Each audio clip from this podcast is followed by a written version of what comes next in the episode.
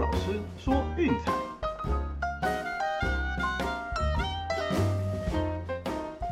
看球赛买运彩，老师教你前往拿白。大家好，我是陆老师，欢迎来到陆老师说运彩的节目。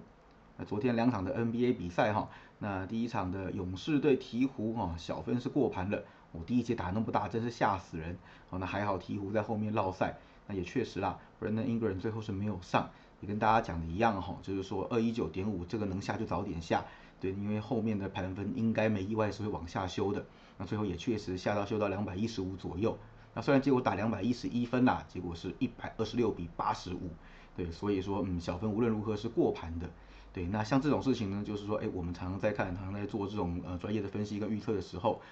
那个盘分会怎么走怎么变，其实都是可以从场外的资讯来做一些推测。对，那其实早晚的话，当然期望值会比较好一点啦，会多一点点数学上的优势。那像在美国这帮季后赛，我们也有做过一次实际的应用。对，那像这部分呢，就是真的要多留意场外的新闻哦，才能够掌握到更好的资讯，然后下到更好的盘分。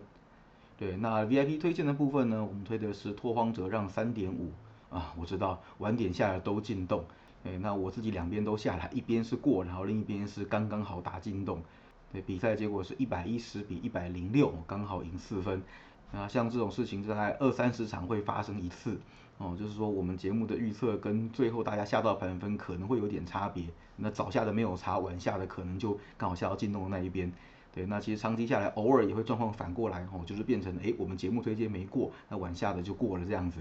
还记得上季季后赛有一场快艇，我们推两百二十小，哦，然后结果收盘的时候是两百二十一点五。最后打两百二十一，对，那我们节目的预测是没有过，对，但是晚点下小分的，哎，确实刚好压线过盘，哦，那这个东西跟大家说明一下，对，长期下来就是会有这样子的状况发生，对，所以这也是为什么我们跟大家讲，篮球的波动会比较大，哦，因为调整盘分，所以这个东西上上下下，哦，有时候就会刚好出现这样子的状况，那大家可能要多一点的心理准备。好，那今天呢，嗯，我想德甲的比赛有比较多还不错的指标可以推荐。哦，那我们这边分享两场德国家族联赛，还有一场美国直男的比赛给大家。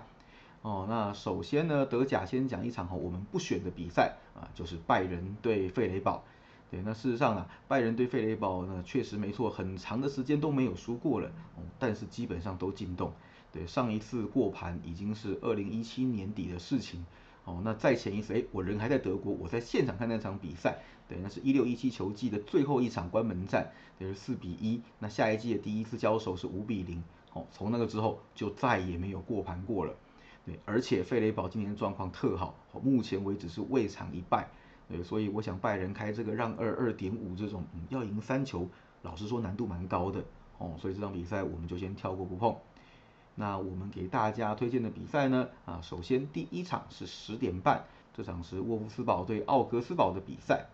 哦，还记得哈，上一场比赛奥格斯堡对斯图加特，我们选择跳过，因为两队近况都太烂。那最后是奥格斯堡呃在下半场大逆转，哦，终止了他们近期的一波连败。啊，不过老实说了，奥格斯堡踢球内容真的是很糟糕，哦，那个传控啊什么的都非常的不理想，对，射门也非常的急躁。经常在禁区外哈，就是迫不及待的起脚，然后也没有准心的乱射，对，所以错失了非常多的攻击机会。对他目前为止哈，呃，平均每场射门次数只有九点七次，呃，是联盟倒数第二。那平均每场比赛的持球时间是百分之三十九，哦，这个是垫底的。那另外传球成功率七十点三，这个也是敬陪末座，哦，所以传控并不是他们的强项。所以这支球队的特性其实嗯没有这么德甲哦，我们都知道德国人喜欢就是做那种传控团队合作，对，这样短传推进的哦。那这支球队毕竟他们这方面能力不是很强哦，所以比较依靠长球来取胜。而且这些数据呢来到客场哦还要再低一些些，同样都是垫底的表现。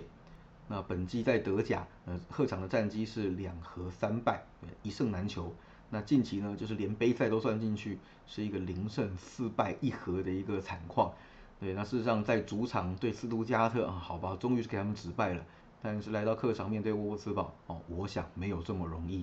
那沃沃茨堡也是刚刚就是终止了近期的一波三连败哦，取得了二连胜。对，就是我们前面有推荐的嘛，面对勒沃库森，对，在勒沃库森那个攻击手缺阵的情况下，哦，客场取得一波漂亮的二比零胜利。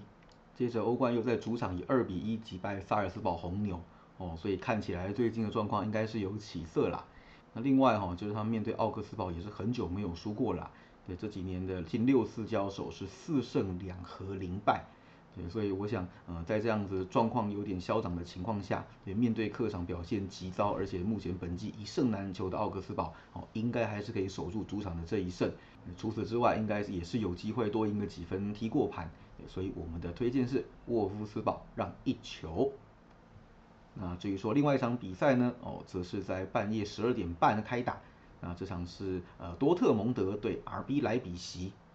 哦，那当然了，我知道账面上看起来呃多特蒙德是比较漂亮，不过不过哦，最近可能要发生一些重大的转变了。为什么呢？哦，因为前锋 Erling Haaland 受伤，哦，臀部的伤势看起来这一季是要报销的，而且他们的主力后卫 Rafael Guerrero 也一样要受伤缺阵。甚至连替补的 Emery Jam 都同样要缺席这场比赛哦，所以这样下来，呃，战力是严重的折损呐。前一场比赛面对阿贾克斯哦，在主场啊不但受让，还被三比一痛宰哦，这个恐怕是多特蒙德本季一个很大的转泪点。那接下来恐怕要直线往下滑了。